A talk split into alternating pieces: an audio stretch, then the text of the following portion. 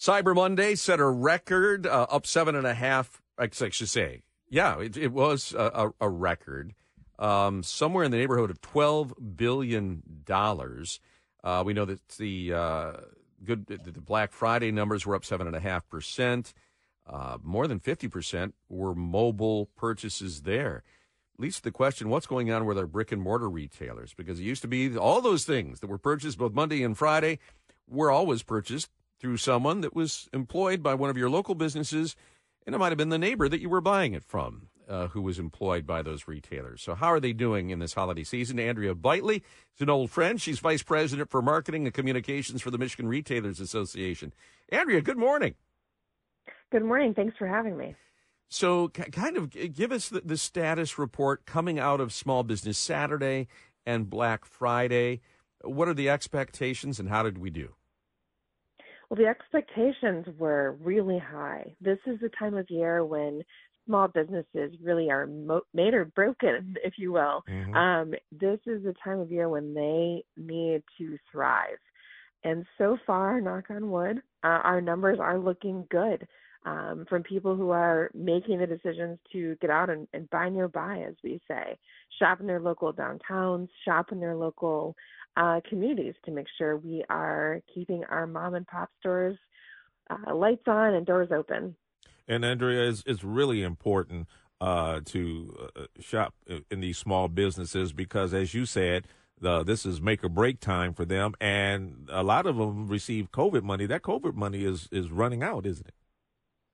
A lot of that COVID money is long gone, uh, is what it comes down to. So we're in the time of year when you go from being in the red for 11 months to being in the black and actually making the money that you need to get your employees um, salaries up to date, get everything moving ahead, get those benefits paid for next year, um, get that product on the shelf as well. Our retailers are stocking now to get everything moving to make sure that they can make those orders for next year so that they can keep their doors open. Andrea, uh, retailers are, expense, are experiencing theft at higher rates right now, which is, uh, you know, that's just another blow, is it not? It is. Theft has been something that retailers have combated from the beginning of time.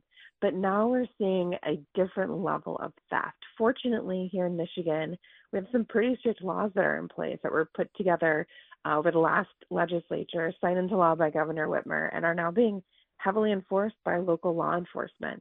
We're lucky that um, the state of Michigan has really taken an interest in making sure that we're protecting our small businesses. So we have. So we haven't gone down the road that the San Franciscos and Chicago's have done, where you're decriminalizing retail fraud. We have not done that here in Michigan. We've had exactly the opposite. Um, our law enforcement personnel are really ready, willing, and able to help law to help retail prevent these big series of crimes. Now, it doesn't mean that we aren't experiencing levels of theft that are surprising. Um, it is really challenging for small businesses to see a product walk out the door.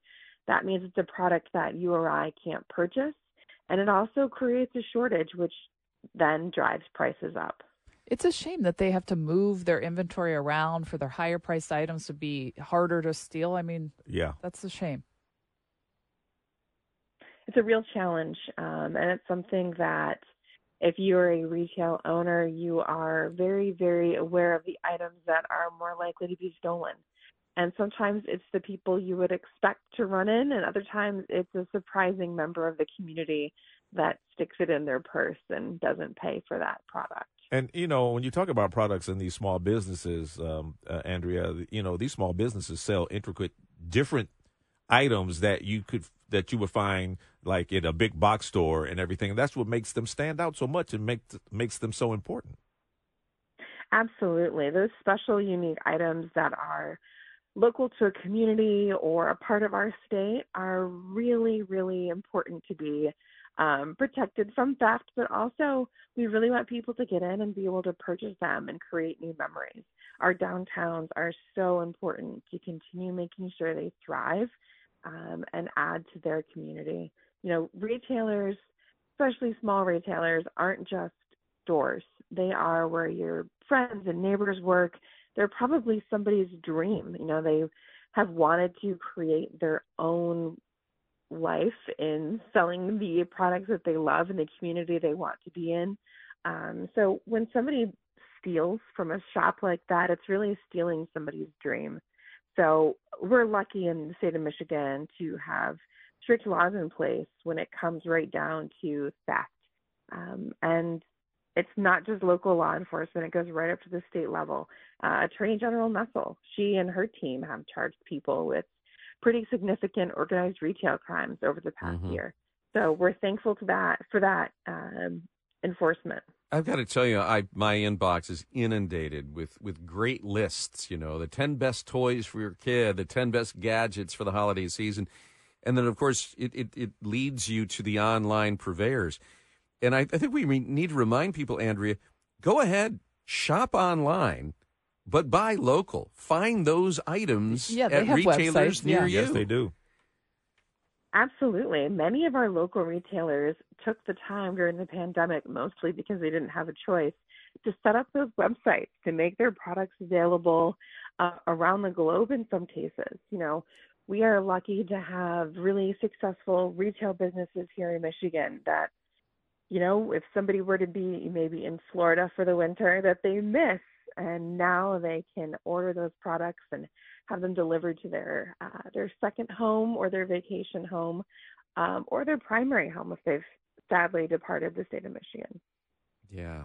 I, I do know that there retailers are pressured, and one, one common complaint I hear, Andrea, um, especially when shopping for apparel, is is that when you try to do that, you'll see something online that you like, you go to the store and you find out, well, they've only got it in the slim sizes for the younger people do we need to do a better job of, and we only have a few seconds left, but making the retail mix broader, or is that just out of the reach of retailers now because they of inventory constraints?